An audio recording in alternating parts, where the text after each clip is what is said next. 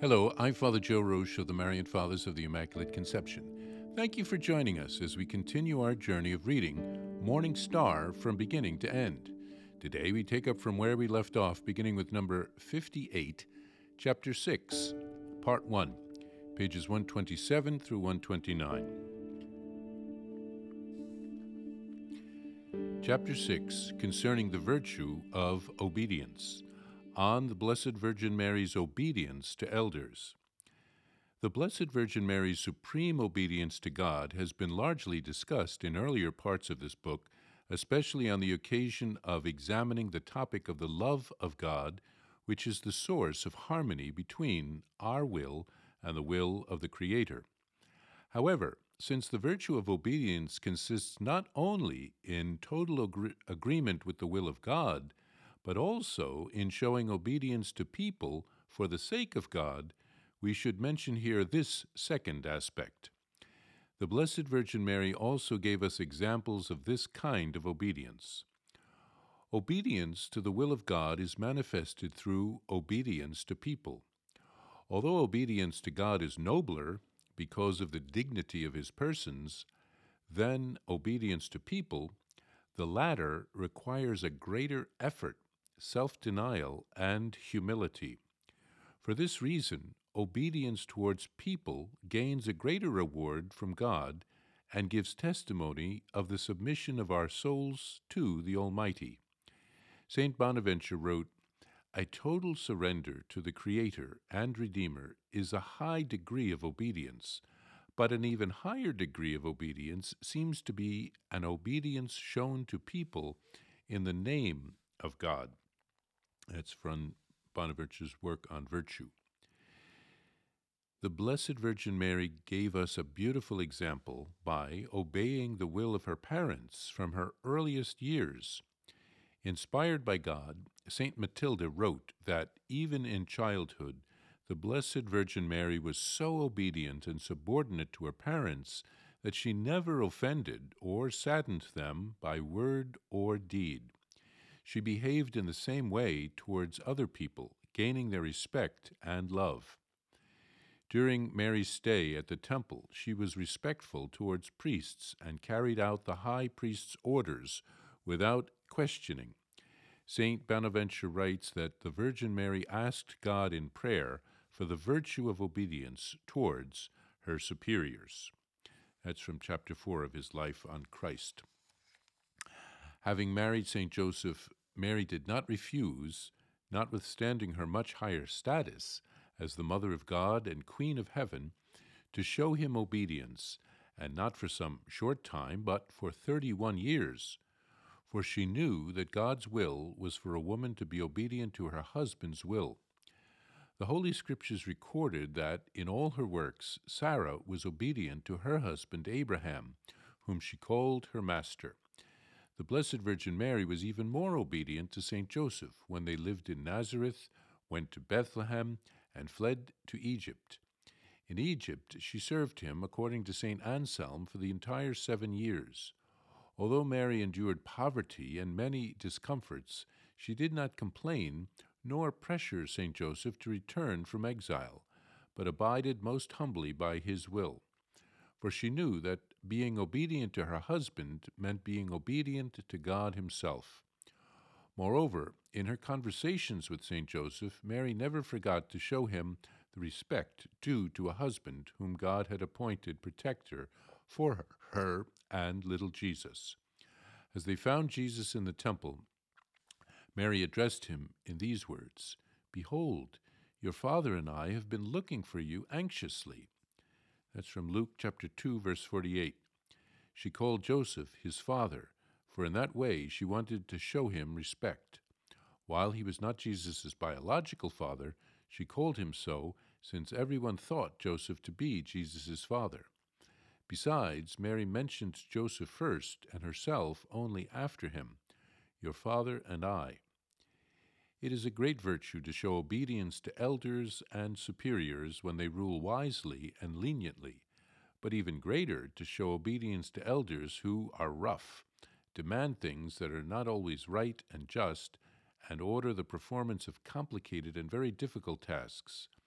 That is the opinion of St. Bonaventure, who considers the second level of obedience to be the higher of the two because its manifestation requires a much greater love of God and more perfect practice of the virtues. This form of obedience also has more merit in the eyes of God. St. Peter the Apostle wrote, Servants, be submissive to your masters with all respect, not only to the kind and gentle, but also to the overbearing. For one is approved if, mindful of God, he endures pain while suffering unjustly. That's from first letter of Peter chapter 2 verses 18 and 19. The Blessed Virgin Mary left us the example of such obedience as she went to Bethlehem, her birthplace, at Caesar Augustus's orders to fulfill her duty of enrolling in the Roman Empire's census and paying taxes. She humbly surrendered to this difficult order, even though it involved her traveling, despite her pregnancy, 140 kilometers from Nazareth to Bethlehem to be enrolled in the census, for all women were obliged to participate. St. Luke, the evangelist, writes, And Joseph also went up from Galilee, from the city of David, which is called Bethlehem, because he was of the house and lineage of David, to be enrolled with Mary, his betrothed, who was with child. That's from Luke chapter 2, verse 45. By surrendering out of love for the virtue of obedience to this taxing and unjust order, the Blessed Virgin Mary left us the example of perfect submission to the will of superiors, even if their orders be difficult and unpleasant. In this new chapter, Venerable Casimir turns to the virtue of obedience in our Blessed Virgin Mary he has already mentioned her obedience to God in previous chapters. Here he wants to show her obedience to others because it is the will of God. He says that obedience to others is more difficult than obedience to God because it requires greater effort, self denial, and humility. Casimir mentions works of St. Matilda, the younger sister of St. Gertrude, um, who spoke of Mary's obedience to her parents Pope Benedict once said that St. Matilda received many graces from God for our benefit, much like St. Faustina did, and that she was illuminated by the divine grace of mystic contemplation.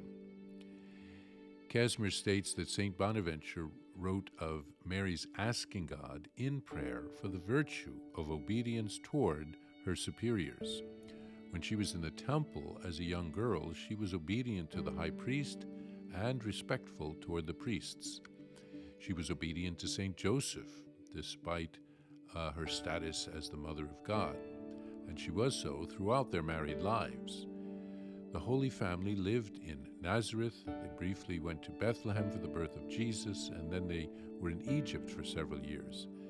Mary was obedient through all of the changes and the turmoil, turmoil of their lives and Mary was obedient and respectful to the civil leaders regarding the census at the time of Jesus' birth. It meant she had to make a difficult journey when she was pregnant, uh, probably around 80 miles, um, giving birth to her son in an animal stable. Mary can teach us the meaning of the virtue of obedience.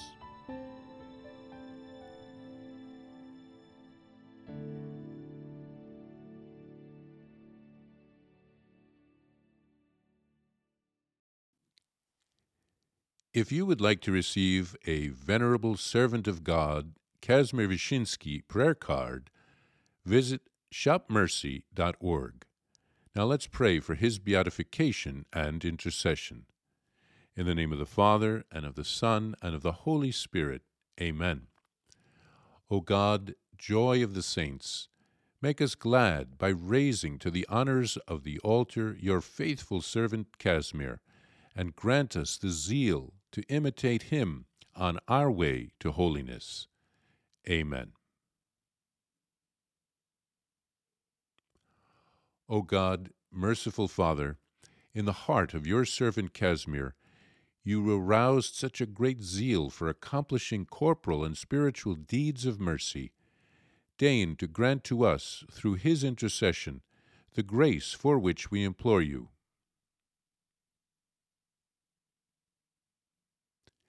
Amen.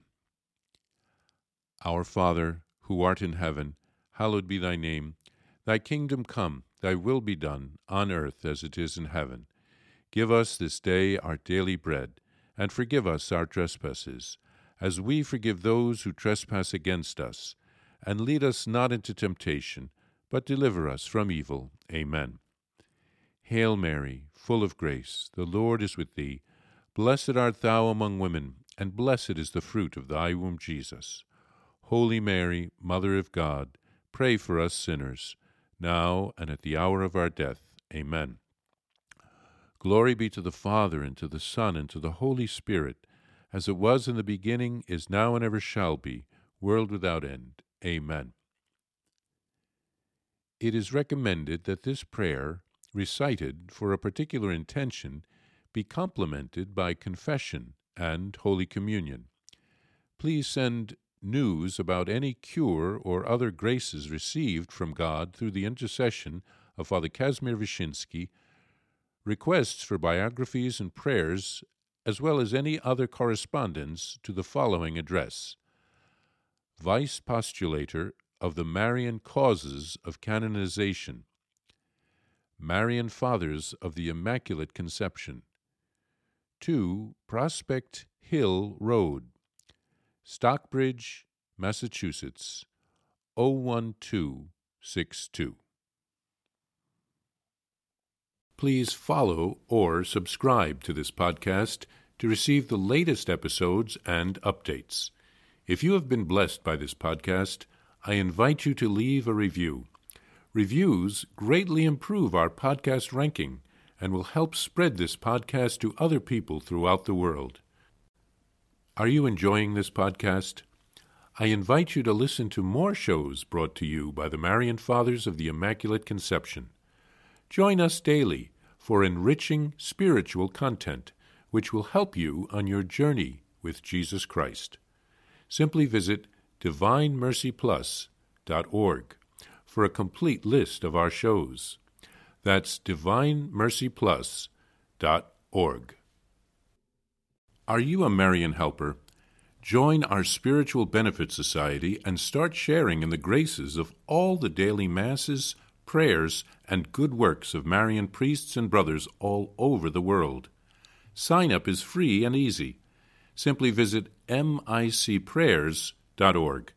That's micprayers.org. Thank you, and God bless you.